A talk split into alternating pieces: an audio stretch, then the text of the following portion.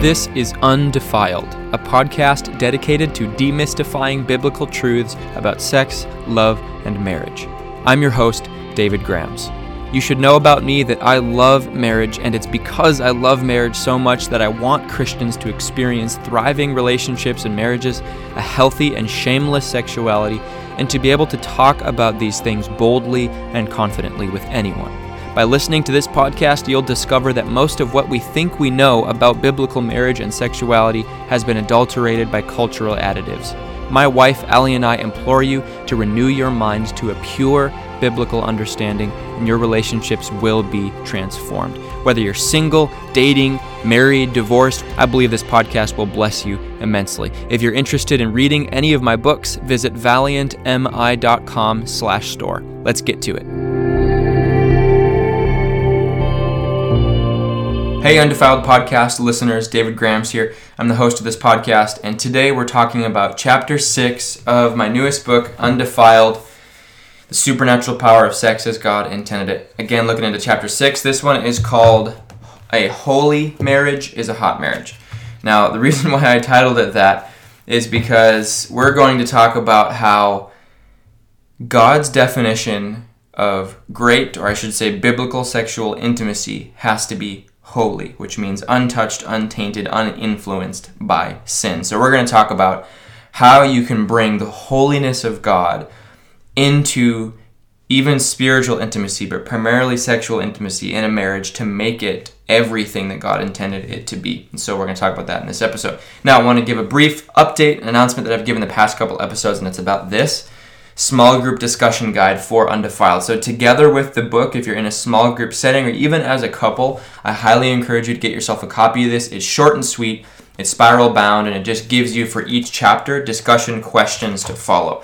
gives you a set of rules to help you guide these, these discussions that you have in small groups, gives each chapter questions that look like this here, and gives you the core scriptures for each chapter that you or your spouse or you and your small group will study. This is great for anyone, whether it be a small group of young adults who are single, whether this be married couples, friends, anybody. It's just a great way to guide you through what the Bible says about sexuality, about love, and about marriage. So I highly encourage you to get this. It's on the website, valiantmi.com slash store. It's about $8. You can get a copy for it, copy of it for yourself. It's free shipping. And the books are free shipping as well. Okay, so now moving on to the chapter, chapter 6. Again, this is in uh, or it's titled A Holy Marriage is a Hot Marriage. Now, I'm just going to start by reading just a little bit out of the beginning of the chapter to introduce you effectively to what I'm going to talk about in this episode. This is where things start to get narrowed down to what you can do today to improve the quality of your sex life with your spouse, make things meaningful, fun, exciting, and ultimately supernaturally powerful. If you're not married, the content of this chapter will help you prepare for a healthy marriage. It all comes down to holiness. If you remember what I mentioned a few chapters ago, a twisted form of sexuality is celebrated and advertised by the secular world everywhere. And the result? Countless Christian marriages suffer from sexual perceptions being distorted by secular media.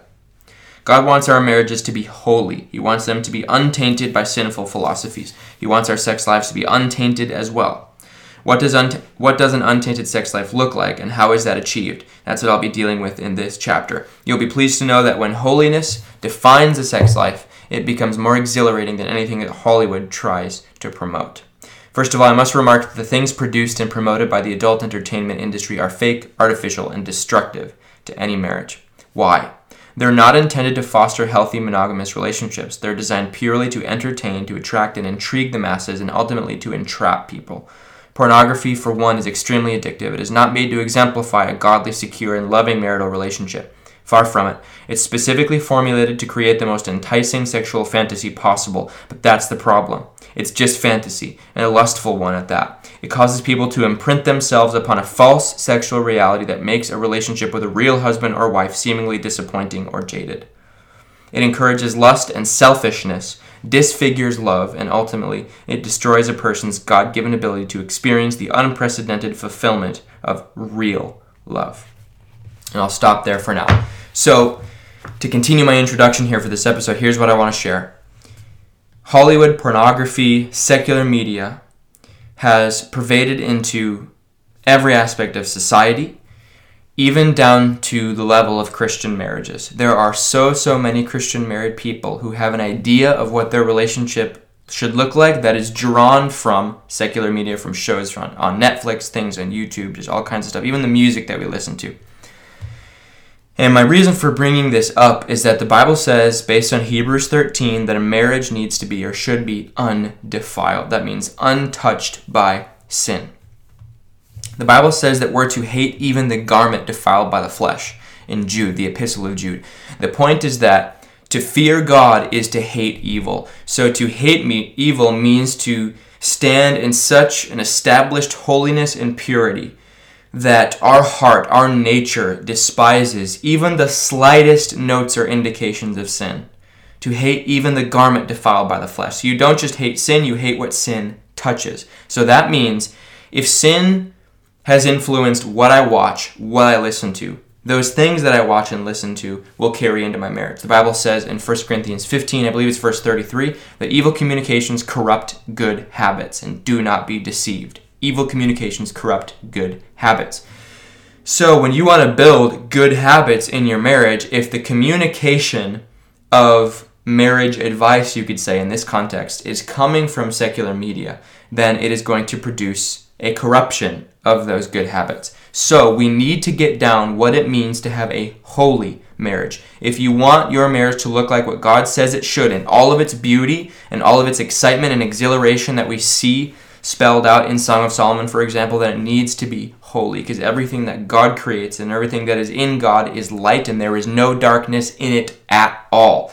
So if you want your marriage to be built on a foundation of Scripture and of God's Word and God's standard, there can't be any darkness in it at all. And so, one of the most crucial steps when it comes to purifying and just vitalizing your marriage is to make it holy. So, how do we do that? Well, it starts with thinking about as individuals where our idea of marriage and relationships comes from.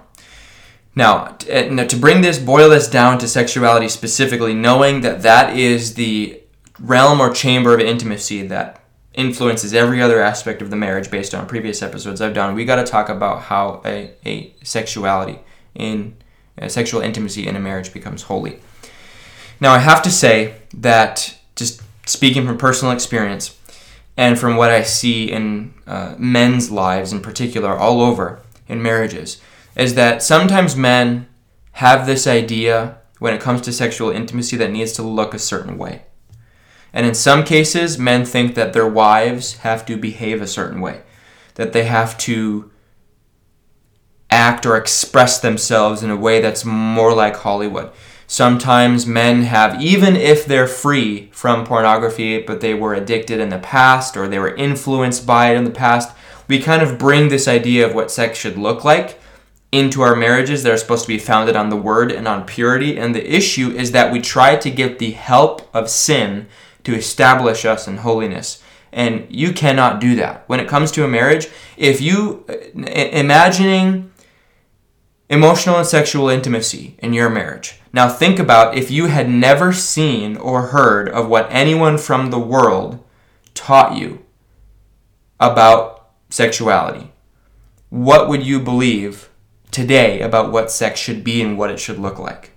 Just try to imagine that because there's a lot of us who have actually inadvertently carried into our present the memories and the philosophies, the paradigms of past sin, and it has caused marriages to be poisoned. And what it does is like taking Hollywood's example it, it makes it makes sex out to be something that's designed to be a performance that sex is great when you perform great. And the idea is then we place this expectation on our spouses that they need to perform a certain way that their sexual expression needs to look in a certain way that it's about satisfying me that it's about satisfying my wants my desires my needs. And instead of selfless love expressed in an attitude of selflessness and an attitude of holiness and an attitude of purity and, and a desire for nothing but to serve. It becomes self focused, self consumed, and then intimacy actually becomes a detriment, or sex, sex becomes an, a detriment to intimacy as a result, because instead of bonding you together in selflessness and in a desire to love, It makes you dependent on one another's performance and perfection in order to be satisfied in that area of your marriage, which ultimately carries into the rest of your marriage. And so, whenever somebody has a performance mentality, which on a small scale, if we really boil it down, looks like an expectation mentality that you expect sex a certain way, you expect it on a certain schedule. Expectation in sexual intimacy is a form of performance. It is based on the law. It's not based on grace, which means my spouse has to do this this particular way. That our uh, that sex in our marriage needs to look like this particular way because that is the regulations that I have placed on our marriage. You are taking the position of a throne that doesn't belong to you and thinking that you are the one who determines what your sexual intimacy should look like and you need to avoid that. That is it's demonic, I would even say. It's of the devil because God is not one who demands performance. It is the grace of God that brings us to, to repentance. It is His selfless love, having experienced, that enables us to love others. And so you can't get in the law when it comes to this. If you're living expecting performance, you're under the law and not under grace. And the Bible says in Galatians 5 that if you expect to be justified by works of the law, you are estranged from Christ and you have fallen from grace, is what it says. Now, expecting to be justified by the law does not just mean you justified in the sight of God. If you expect your spouse to be justified in your sight, in other words, if you're creating conditions around you being pleased with your spouse, you are trying to make them feel like they're justified when they meet your expectations, when you meet the regulations of the law that you have demanded they keep. And then that takes your spouse and you, your marriage, and it's, it estranges it from Christ so that you've fallen from the power of the grace of God. And the Bible says in Acts that in the early church, great grace was upon them. It says about Stephen that he was full of faith and power. Some translations and some early manuscripts say that he was full of grace and power and did great wonders and signs among the people. Here's the thing if you want your marriage to be a sign and wonder in this world, if you want it to be something that attracts the attention of the skeptic, it attracts the attention of those whose marriages are struggling, if you want your marriage to be a light and a beacon of hope to people who are in this world, then it needs to be in Christ and full of the grace of God. Because when great grace is upon you, it is what provides the power of God because the power, the strength of God, the Bible says, is made perfect in our weakness. So, in the midst of weaknesses, shortcomings, and flaws, His strength, His love rests upon us. So, why do you expect, and for some people, not, not blaming you particular in, in, in watching this or listening to this, but I'll, I'll just say if you expect your spouse, or if you only expect to be pleased with your spouse only when they meet certain expectations, then what you're saying is their weakness is something that in your own mind you're saying doesn't deserve your love, that their weakness needs to be removed, that you're, you're only going to love the perfect parts and you're not going to love the weak parts. It, it puts you in the position of a slave master instead of a lover. And it makes you an oppressor to your spouse instead of someone who truly loves them. Like I mentioned earlier, it's it's taking a throne of authority that does not belong to you. And the Bible says in Romans 15 verse 1 that we're to bear with the scruples of the weak. To bear with the scruples of the weak really means to to love a person even in their weaknesses and bear them up, hold them up because the Bible says love bears all things, believes all things, hopes all things, endures all things and that love never fails. You bear with the scruples of the weak and the Bible says you do not seek to please yourself which means to satisfy or gratify your own emotions or your own feelings. You flee from that. Instead, you bear with someone. And if you want the strength and the power and the grace of God to rest on your marriage, even in its weaknesses, then you have to be gracious to those weaknesses. The Bible says you let love cover a multitude of sins. When you let love define your marriage and you love regardless of the of those weaknesses, that's when the grace of God steps in to replace the oppression of the law.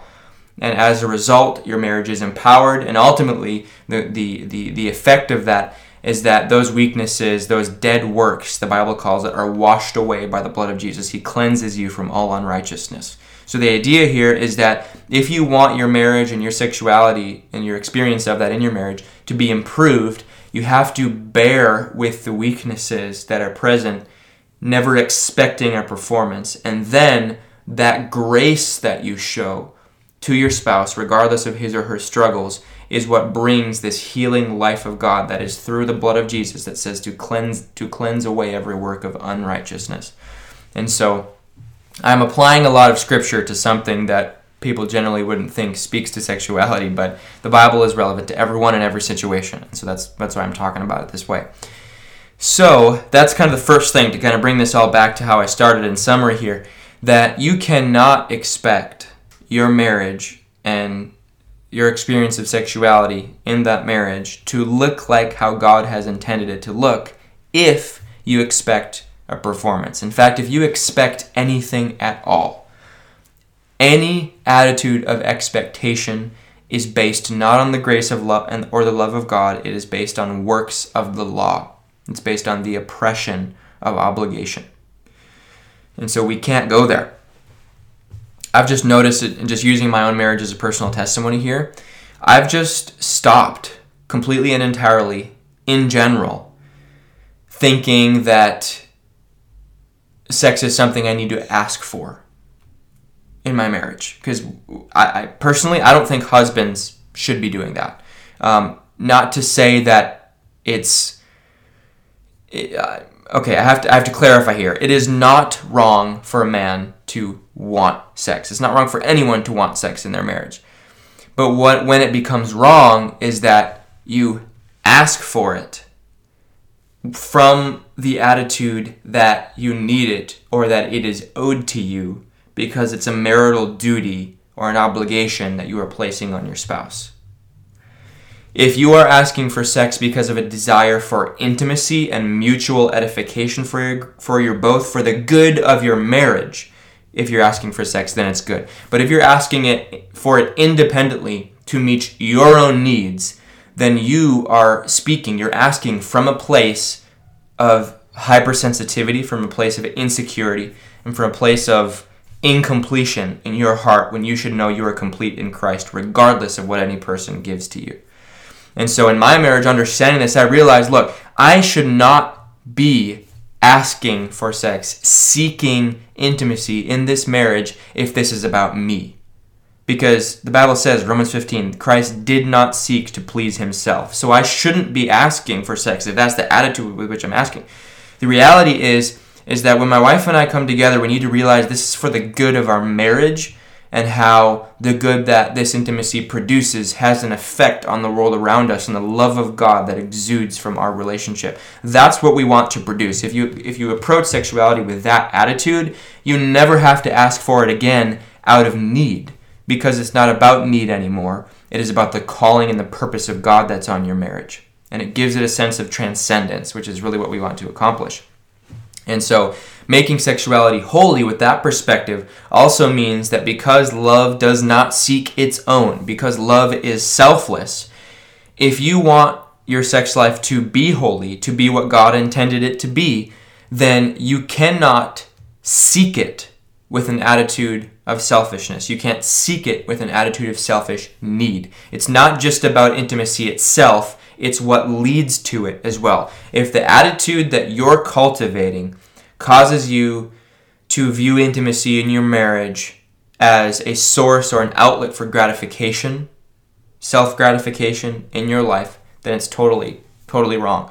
Um, in, in a few episodes from now, we're going to get into talking about the the specific effects that pornography and masturbation can have on a marriage and things like that. But I um, I bring that up because I also want people to know that it's not actually just about pornography. It's not just about you know explicit um, influence of the world on, on marriage and sexuality. It's just not it's not just about masturbation because sometimes people say, well, you know, porn is selfish, masturbation is selfish, it's just focused on you. But here's the problem: even if a person doesn't struggle with pornography or masturbation, even if that is not a habit in their life, you can still pursue or seek intimacy with your spouse alone with a selfish attitude. It's not about whether masturbation or, or, or pornography are an issue in your life. It's whether selfishness is an issue in your life because you you deal with the selfishness issue selfishness issue and you deal with the porn and masturbation issue too but if you try to deal with the porn issue apart from dealing with selfishness that may be bound up in your heart, bitterness and insecurity that may be bound up in your heart, then you're putting the cart before the before the horse, and you're just going to be cutting off a plant by the stem instead of pulling pulling it out by the root. And if we want to deal with the root problem, it has to be about what you believe about self, whether you need something. And so um, and so that's really what you got to deal with because you deal with the selfishness issue. I promise you, it fixes every other issue. You realize that you are loved and completed by the Holy Spirit who lives in you, that you're a beloved and chosen child of God, adopted from before the foundation of the world, seen and chosen, the elect of God before the foundation of the world. Like all these promises in the Bible. And letting those reestablish you in identity, def- letting those define you, places you in such a security that you need no particular tr- treatment from a person, even your spouse, to remain content. So, all that you can do is give, never needing to receive from a person because you receive everything that you need from God, from the Father, from Christ in your relationship with the Holy Spirit. And so, that's what this this needs to look like. So, I mean, I kind of was getting ahead of myself, but anybody who's got a porn or masturbation issue first things first. This has got to be like, do you understand what love is? Do you understand what it means to be selfless, to love unconditionally? Do you know that God loves you unconditionally? And, and, and helping people be established in that is just so, so, so helpful. So, okay, so we've covered two things to kind of bring boil this down more. We've covered that there should be no expectation or performance mentality. That's the first thing. Second thing is that there should be no pursuit of sexual intimacy with an attitude of need because you need to pursue it with an attitude to serve the good of your marriage, not the good of your own feelings. So, as I mentioned, and I'll say again, it is wrong to ask for sex in most cases if and because, usually, especially men, when they ask, ask because they believe it's obligatory, because they need it, because they want it. It's about them instead of the good of the marriage itself. So, those are those two things. Now, next, what I want to do is I want to talk about some verses that are in the book of Song of Solomon. And I'm going to give you the references to these verses, and I want you guys to read them on your own time. And I'm going to give you just some thoughts, some notes around these verses in Song of Solomon and what they actually mean. So I'd encourage you, if you're watching or listening with a Bible next to you, to get your Bible or even get out your phone and, and look up these verses while we go over this. So I'm just going to read them to you out of the chapter 6 uh, in Undefiled. Just a few of them, not all of them, because if you guys don't have the book, I would encourage you to get it, get a copy of it for yourself, and it's just going to be a huge help. So, the first reference is going to be based on Song of Solomon, chapter 2, verse 2 which is where the groom calls his wife a lily among thorns. And so I'm just going to read you the note about this. The groom expresses here that his wife stands out among all other women as though she is a lily and they are thorns. The rest are thorns. He expresses that no other woman will draw his gaze because he knows that if she is the only lily, looking at other women would actually hurt him not please him. Desiring other women would be a thorn in the side of his marriage. Since she is his wife, his flower, all other women have lost their appeal. God is telling husbands here that any woman they entertain desire for, other than their wives, will be a thorn to them, and lust will only hurt them. That's the thing. When you look outside of your wife, seeking to be pleased by images, fantasies, whatever it may be, although it pleases the flesh, although it pleases feelings, it is actually a thorn in the side of your marriage. And you'll find out later if you're not already seeing that now. And that's why Song of Solomon, the, the groom himself says, his wife is the lily, all other people are thorns. And that he needs to understand that. Second, now let's go to um, this is looking at Song of Solomon chapter 2, verses 8 through 14 If you're taking notes, you should write this down. Song of Solomon 2, verses 8 through 14. Also mentioned in chapter 4, verses 1 through 11. And it's also mentioned in chapter 7, verses 1 through 9. And in those passages, here's what it explains The groom goes through the effort of scrupulously describing his wife's physical features, speaking only of perfection. He moves slow, pays attention to detail. God explains romance to husbands with this example, teaching that it's all about the words and their detail. Also, the groom implores his wife to join him on a romantic excursion, emphasizing that their intimacy demands special experiences together and not just brief sexual encounters. That's what's so cool about Song of Solomon is that it teaches us that sexual intimacy is supposed to be a process, a journey that you put real love and time into. It's never supposed to be just a casual encounter. The, the I think the issue with a lot of men in this culture is that instead of teaching men how to romance their wives and how to truly love their wives. It's just become about how to attract them, how to be sexually appealing, how to be masculine, and that it's all about this brief encounter that's about satisfying a desire. And it's just so, so destructive. So pay attention to detail in Song of Solomon. When you read all that stuff about all these details that culturally make sense back then, but now they don't make any sense, they're kind of weird and confusing, pay attention to that because that's God showing you through His Word that this this this intimacy is intimacy is supposed to be a process, a journey. There's time and romance that goes into it. It's so so important for men to understand that. Um, okay, so then uh, I'll keep reading here. In addition, the groom emphasizes that quote the time has come quote for them to go away together. It is expressed to us that husbands and wives should take full advantage of every opportunity to get away and be alone. Time is short, intimacy must be faithfully nurtured, it must be cultivated, taken care of. Now, moving forward here, I also want to get into chapter 2 of Song of Solomon, verse 15. This is a, a verse that's quoted frequently, but this is really important, very relevant to this chapter. Song of Solomon 2, verse 15. Based on that verse, I, I write this We are taught here that little foxes, in quotes, representing the deception and craftiness of the enemy, are those which spoil the vines that represent marriages. Intimacy must be vigilantly guarded because it is delicate. It is delicate. The cunning subtleties of lust, neglect, selfishness, and complacency are those which poison marriages. If you want a healthy marriage, you must be watchful of yourself and absolutely intolerant of any self centered habits or beliefs little foxes that spoil the vine. The Bible, Jesus also talked about that a little leaven leavens the whole lump. Paul said the same thing in 1 Corinthians 5. It's a fly in the ointment. It's the, the, the subtleties, the craftiness, the lies, and the deceit of the enemy is like leaven in a lump of dough. You just put a little bit, and it causes the entire lump to inflate with the effects of this evil. That's what happens to marriages. Little foxes that spoil the vines.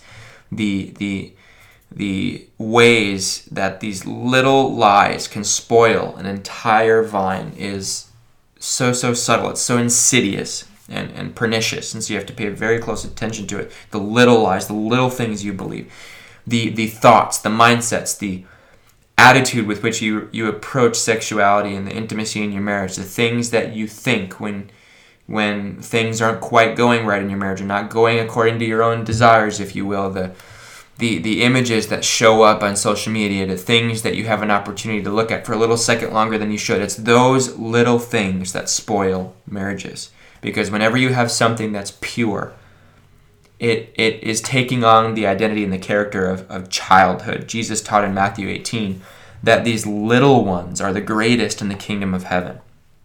And those little ones, those little children, it's the faith of a child, it's the purity, it's the innocence of a child. And Jesus said, that if you cause one of these little ones to stumble, it's better for you to have a millstone hung around your neck and that you be thrown into the sea. And he says that the, the, the, angels of these little ones always see the face of my Father in heaven. So be careful. Pay close attention to these little ones. And the idea is that these little ones are delicate. We have to be careful with them. That it's a huge and extremely serious offense to cause a little one to stumble because of the innocence of their faith and purity. So you take a marriage and you establish it in childlike faith and purity. It is like that little one. It is beautiful, it's pure, it's holy, and it's undefiled. But you cause that to stumble. It's better to have a millstone hung around your neck and you'd be thrown into the sea. So you'd be so, so careful that if you want there to be purity established in your marriage, it's easy when that purity is established to cause it to stumble unless you are vigilant and are serious and watchful in your your prayers and listen to to the Holy Spirit and to the Word of God. Be very careful about what you look at, what comes in through the gateway of your eyes and ears into your heart, because out of your heart flows the wellspring of life. So guard your heart. That's what the Bible says in Proverbs 4 23. Let's go over one more and then I'll finish up this episode. If you look in Song of Solomon 5, verse 1, my note on that, that passage is that we learn here that intimacy is something that must be deeply cherished and savored.